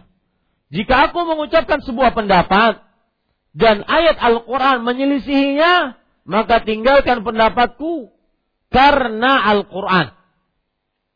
Hadis uh, perkataan Imam Ar-Rabi' bin Sulaiman mengatakan, ini murid dekatnya Imam Asy-Syafi'i. Sami'tu Syafi'i rahimahullah yaqul idza wajadtum fi kitabi khilafa sunnah Rasulillah sallallahu alaihi wasallam fakhudhu sunnah Rasulillah sallallahu alaihi wasallam wada'u ma qul. Kata Imam Syafi'i rahimahullah, jika kalian dapati pendapatku di dalam kitabku sesu, berselisihan dengan sunnah Rasul, maka ambil sunnah Rasul dan tinggalkan apa yang aku ucapkan. Perkataan siapa? Imam Syafi'i. Jadi kalau seandainya ada perkataan imam yang tidak sesuai dengan pendapat, imam sendiri yang mengatakan, tinggalkan. Jangan taklid buta. Ustaz, itu kan cuma tawabu beliau saja. Gak mungkin perkataan Imam Ash-Syafi'i rahimahullah ta'ala uh, menyala, me, menyelisih sunnah Rasul. Mustahil. Beliau imam Ustaz. Beliau alim. Yang kita katakan imam tetap imam. Tetapi manusia penuh dengan kekurangan. Tidak ada yang sempurna. Ya, imam tetap imam, tetapi kemaksuman hanya milik siapa? Rasulullah Ini tidak bukan berarti kita apa, menurunkan derajat Imam Syafi'i. Bahkan kita meninggikan derajat beliau dengan perkataan seperti ini. Nah, sudah lewat waktu saya. Kita lanjutkan nanti. Saya sebenarnya sudah ingin selesai kitab ini, tapi ternyata belum selesai. Tidak mengapa ya para ikhwah, kita pelan-pelan yang penting antum paham yang disampaikan. Wallahu alam sallallahu nabi Muhammad walhamdulillah. Bagaimana kami sebagai penuntut ilmu jika ada saudara kita dari sebelah yang mengatakan bahwa ambillah ilmu dari sumber yang jelas dari kiai-kiai lulusan pesantren yang sanatnya sampai Rasulullah dan menuduh Ustaz Ustaz Sunnah itu ilmunya tidak jelas karena hasil kuliah dan sanatnya tidak jelas tidak memiliki sanat. Saya memiliki sanat. Ya, saya memiliki sanad. Itu jawabannya.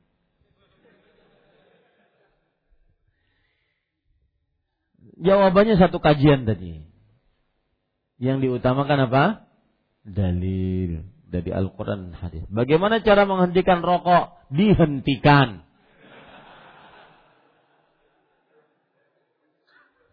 Wallahi para ikhwah, ini jawaban yang paling tepat ya menghentikan maksiat dengan cara dihentikan. Gak mungkin menghayal. Gak akan berhenti. Harus ada usaha. Berhenti dari maksiat harus ada usaha. Ya. Kemudian mintalah pertolongan kepada Allah dengan usaha tersebut agar dimudahkan. Ya. Seseorang kadang-kadang ingin berhenti maksiat cuma angan-angan tapi tidak ada usaha. Laisa uh, al-jannatu bitamanni wala tahalli. Bukanlah surga itu dengan angan-angan dan dengan cita-cita belaka. Harus usaha. Ya. Rasulullah SAW bersabda dalam hadis riwayat Imam Muslim, "Al-jannatu huffat bil makari." Surga itu diliputi dengan sesuatu yang dibenci. Harus usaha, harus sholat, lima waktu, puasa Ramadan, mengeluarkan zakat, berhaji, harus usaha. Wallahu a'lam. Harus meninggalkan yang haram. Usaha, kalau susah usaha. Ya. Meninggalkan yang haram, misalkan riba, usaha. Saya Ustaz mau berhenti dari riba. Hutang saya sudah banyak, sekian M. Jual aset-aset yang ada. Toh Anda dulunya nggak punya, punya itu, jual aja. Demi usaha bertobat. Ini kadang-kadang tidak mau menjual aset. Kenapa? Karena merasa memiliki. Itu dimiliki secara riba. Sudah, keluarkan. Ya. Jual usaha, usaha jual asetnya. Meninggalkan maksiat harus usaha. Meninggalkan hubungan yang diharamkan harus usaha. Ustaz, kena inya sakit hati Ustaz. Sakitan mana? Kalau seandainya kita berbuat dosa, disiksa oleh Allah Subhanahu wa taala dibandingkan kita me membuat seorang wanita sakit hati. Sakitan mana? Jangan mau kita berkorban seperti lilin habis terbakar, sedangkan orang lain yang merasakannya. Ya, jangan. Kenanya sering bunuh diri.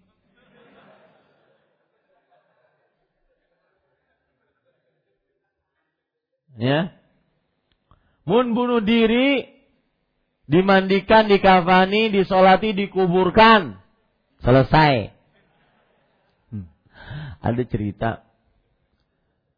Ustadz Firanda nah, nanya Syekh Abdul Razak, Syekh, bagaimana menghadapi seorang istri yang ingin dipoligami kemudian dia tidak mau dan dia bilang kepada suaminya, kamu kalau poligami saya akan bunuh diri. Kata Syekh, saya tidak bisa menjawab, tapi ada kawan saya yang bisa jawab. Habis itu telepon kawannya itu. Ini ada murid saya ingin bertanya. Bertanyalah Ustaz Firanda. Bagaimana hukumnya kalau bagaimana menghadapi seorang istri yang ingin dipoligami kemudian dia ingin bunuh diri? Maka jawaban si syekh tersebut kawannya Syekh Abdul Razak mudah. Beritahukan kepada dia takutlah kepada Allah. Poligami itu syariat Allah. Kemudian tidak boleh menolak, bersabarlah dengan takdir Allah dan semisalnya. Kalau dia terus-menerus mengancam ingin bunuh diri, maka kalau seandainya terjadi bunuh diri, kerjakan tugasmu sebagai suami. Mandikan, kafani, solati, kuburkan, nikah dengan yang lain. Ini belum jadi istri, belum jadi apa-apa, sudah ditangisi. Laki-laki macam apa ini? Ya, ini para ikhwan yang dirahmati Allah. Maka itu harus usaha. Ninggalkannya harus usaha. Jangan ber, jangan tidak usaha, harus usaha. Usaha meninggalkan semua maksiat. Jadi gini, kenapa mengerjakan ketaatan lebih berpahala di sisi Allah dibandingkan meninggalkan yang haram? Salat lebih berpahala di sisi Allah dibandingkan meninggalkan yang haram. Dari sisi kalau kita bandingkannya. Karena pada ikhwah, sholat itu ada usaha. Ada tenaga, ada usaha, kita kerjakan. Sedangkan maksiat cuma ninggalin. Saya nggak ngerjakan lagi.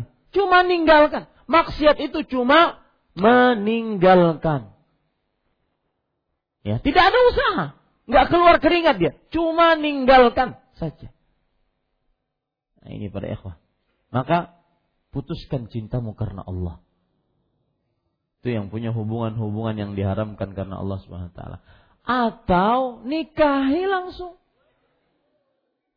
Ya. Ini para ikhwah alim-alim playboy. Itu istilahnya Mas Irsyad itu. Apakah benar hikmah Al-Quran dan syariat sunnah pada masa Rasul Sallallahu Alaihi Wasallam belum semua terbuka? Contoh sains modern banyak sesuai dengan Al-Quran syariat sunnah. Ilmu tentang angin, kehamilan gunung dan lain-lain. Hikmah tidak boleh makan sambil berdiri. Maka jawabannya begini. kita ini idza du'u ila Allah wa rasulih an yaqulu sami'na wa ata'na. Jika diajak berhukum kepada Allah dan Rasulnya, kita cuma mendengar, kemudian patuh. Apabila kemudian nanti di, di, di kemudian hari ada penemuan-penemuan ilmiah yang mendukung syariat tersebut, maka itu hanya sebatas penguat. Adapun iman, tidak. Saya mau tahu hikmahnya, nggak tahu hikmahnya, saya mendengar dan tunduk patuh. Itu yang dilakukan oleh Abu Bakar As-Siddiq.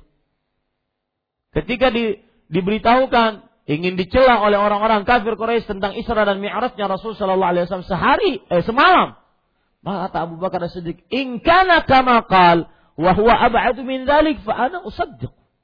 Kalau seandainya yang dikatakan itu benar, yang mengatakan itu adalah Rasulullah sallallahu alaihi wasallam, maka dan itu lebih jauh darinya dan kalaupun lebih jauh darinya, maka aku percaya. Itu iman. Belum terbukti secara sains. Tetapi beliau tetap percaya. Itu iman.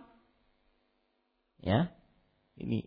Adapun sebagian orang yang menjadikan itu adalah sumber keimanan. Kalau tidak terbukti baru kalau tidak terbukti dia belum beriman, kalau terbukti baru dia beriman. Maka ini tidak benar.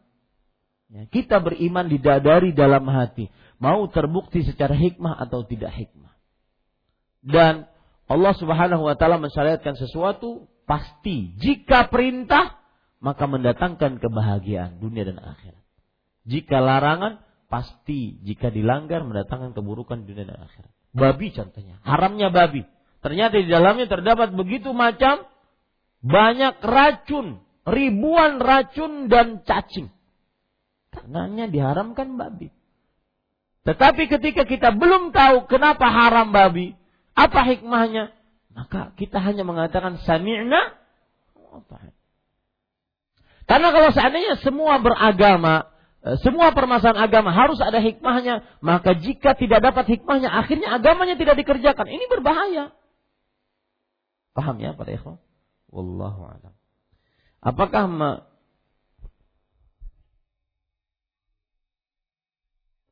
Bagaimana dengan rebana? Apakah boleh dipakai?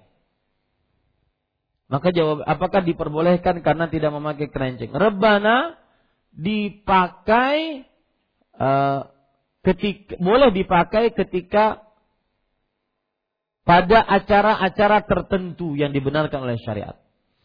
Di antaranya yaitu ketika walimatul ursh untuk perempuan di hadapan perempuan. Ya, bukan di hadapan laki-laki. Itu satu. Yang kedua, ada yang pendapat yang mengatakan jika ada orang yang datang dari safar, maka diperbolehkan untuk melakukan hal tersebut. Yang ketiga, jika pada hari raya maka diperbolehkan. Beberapa keadaan itulah yang diperbolehkan untuk memukul rebana. Selainnya maka tidak diperbolehkan. Wallahu a'lam. Bolehkah membandingkan pendapat dari ulama dan memilih salah satunya? Taklid bagi orang awam. Seperti yang kita katakan tadi, orang awam tugasnya apa? mencari ulama yang menurut dia ahli di bidangnya, dia tanya sebuah permasalahan agama, kemudian ulama tersebut menjawab dan dia ambil dengan dalil-dalilnya. Adapun membanding-bandingkan itu pekerjaan siapa? Para penuntut ilmu. Dan jangan terlalu meninggikan diri. Orang awam mengaku-ngaku penuntut ilmu. Penuntut ilmu ngaku-ngaku ahli istihad Ah, mustahid. Mustahid nang apa? Ya. Baik. Bagaimana menyikapi hadis riwayat Bukhari atau hadis riwayat Imam Ahmad yang hidup pada zaman Imam Syafi'i yang kemudian hadis ini sahih tapi bertentangan dengan pendapat Imam Madhab yang hidup dengan zaman Nabi seperti Imam Malik dan Imam Hambali.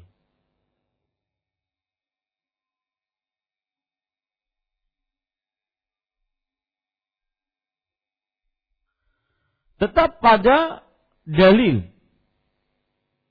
Jika pendapat imam bertentangan dengan hadis, maka Imam Syafi'i tadi sendiri yang mengatakan, "Idza wajadtum fi kitabi khilafa kitabullah fatruku qawli." Jika kalian mendapatkan di dalam kitabku yang berbeda dengan apa yang ada dalam Al-Qur'an atau hadis sahih, maka tinggalkan perkataanku. Tetap, ya. Apakah jika fatwa yang keluar oleh imam mazhab yang dekat dengan zaman Nabi Muhammad SAW semakin kredibilitasnya dibandingkan dengan imam-imam mazhab yang hidup jauh dari zaman Nabi Muhammad SAW? Semestinya seperti itu, tetapi tidak mutlak. Semakin dekat zaman dengan zaman kenabian semakin benar. Idealnya seperti itu, tapi tidak mutlak. Karena mungkin saja imam yang dekat dengan zaman kenabian tersebut berpendapat dengan sebuah pendapat yang dia belum mendengar hadisnya.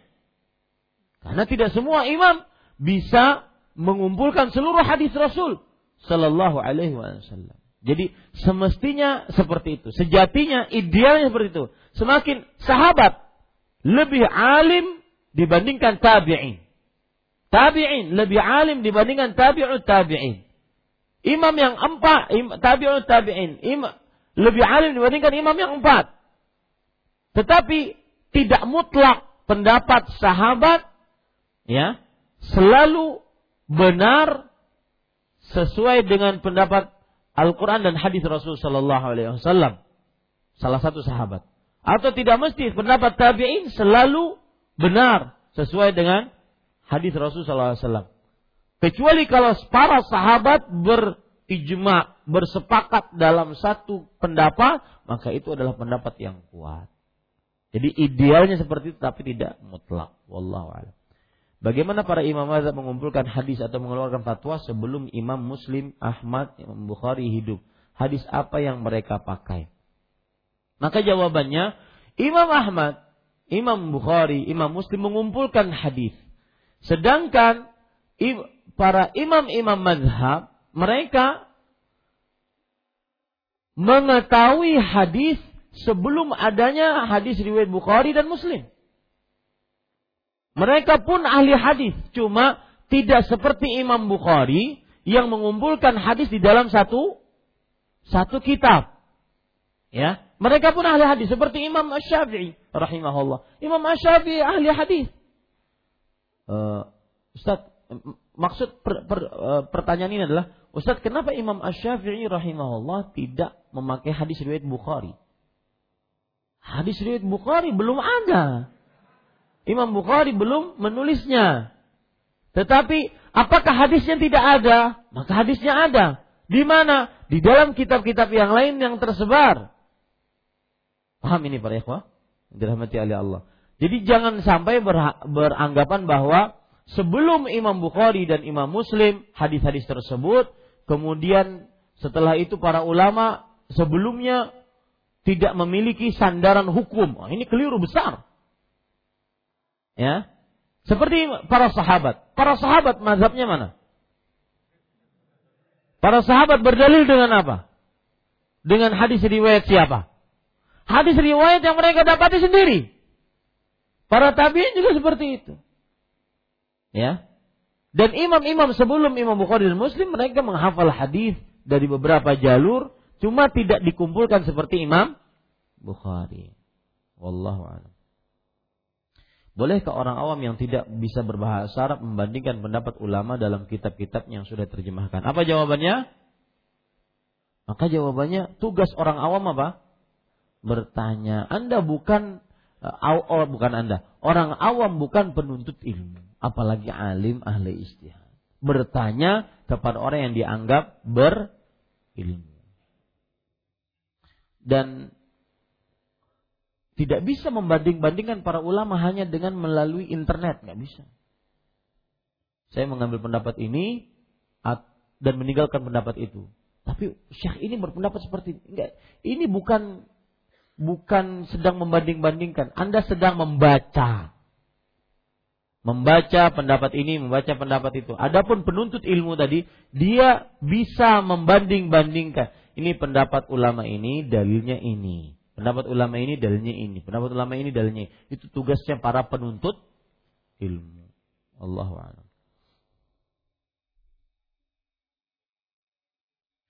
Saya tergabung dalam organisasi kemanusiaan. Setiap tahun biasanya ditugaskan untuk jaga atau siaga di acara-acara tertentu. Bolehkah saya ikut bertugas ketika ditugaskan dalam acara-acara bid'ah dan acara orang-orang kafir? Haram hukumnya untuk bertugas di acara-acara bid'ah. Haram. Adapun di acara orang-orang kafir seperti Natalan dan hari raya-hari raya orang kafir, kalau seandainya ya ada polisi yang diwanangkan oleh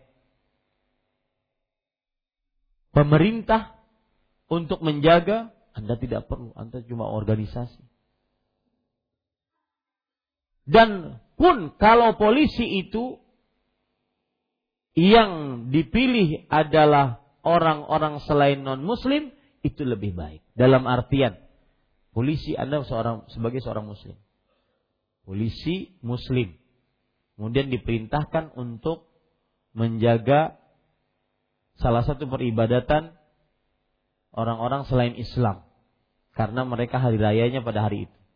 Maka jika perintah tersebut bisa kita alihkan kepada yang non muslim itu lebih baik. Ini saya berbicara tentang polisi ya. Itu lebih baik. Tapi kalau seandainya perintah tersebut tidak bisa dialihkan, maka jagalah karena mereka termasuk orang-orang kafir yang zimmi. Yang wajib dijaga keamanannya. Menjaganya bukan karena rela dengan ibadah yang mereka lakukan. Akan tetapi karena apa? Karena menjaga keamanan agar tidak terjadi kericuhan. Adapun orang-orang selain pihak yang berwenang, maka lebih baik dia tidak melakukannya. Karena ada polisi. Polisi pun tadi urutannya seperti itu. Paham maksud saya? Ya. Itu dia. Wallahu a'lam. Setelah sholat fardu berjamaah, lalu dilanjut dengan sholat ba'diyah. Kadang ada yang bertukar tempat atau bergeser sedikit atau tetap di tempat mana yang lebih baik.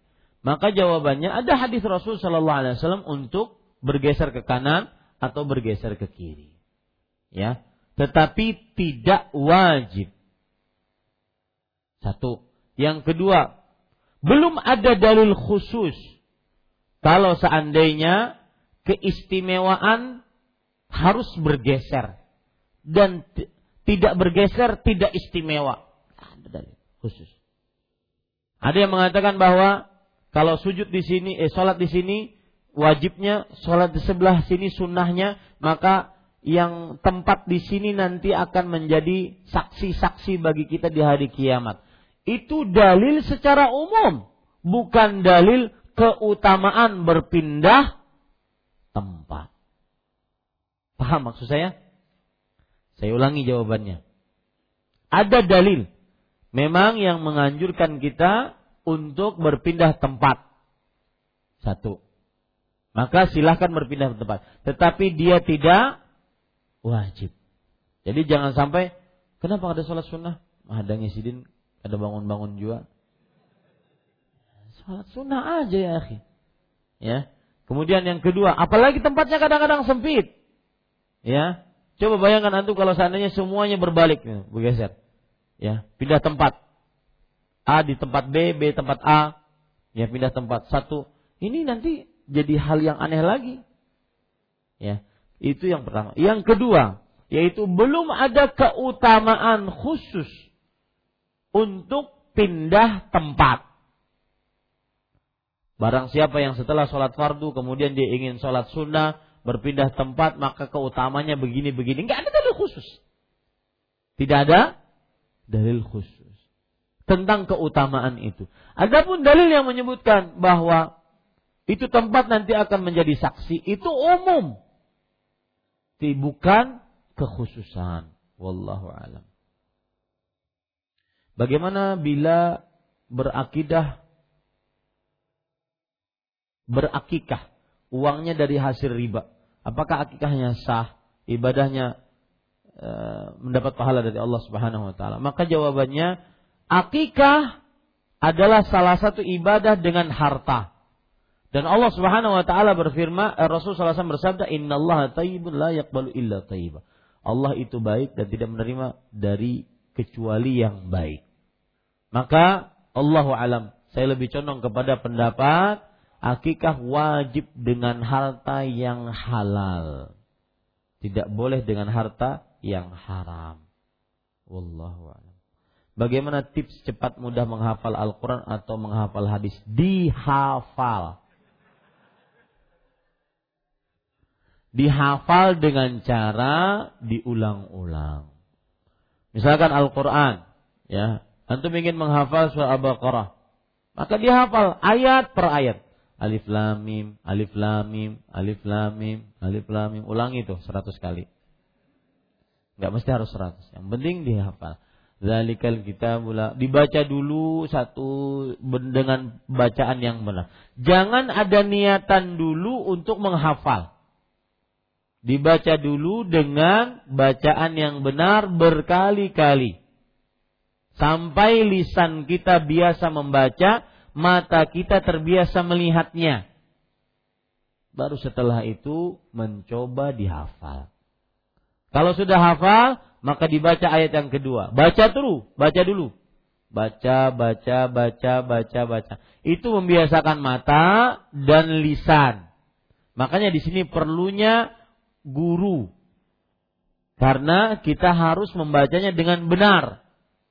Karena kalau seandainya bacaannya salah, maka nanti ke depannya apa pun yang dia hafal akan salah. Di situ pentingnya menghafal dengan guru.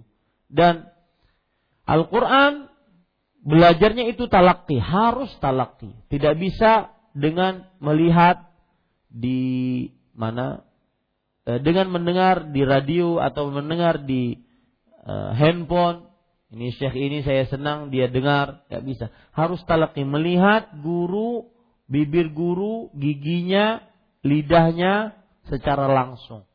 Begitulah dari mulai semenjak zaman Nabi Muhammad Sallallahu Alaihi Wasallam. Maka jangan sampai dengan cara yang lain. Karena begitulah cara para sahabat Nabi radhiyallahu anhum belajar dan menghafal Al-Quran.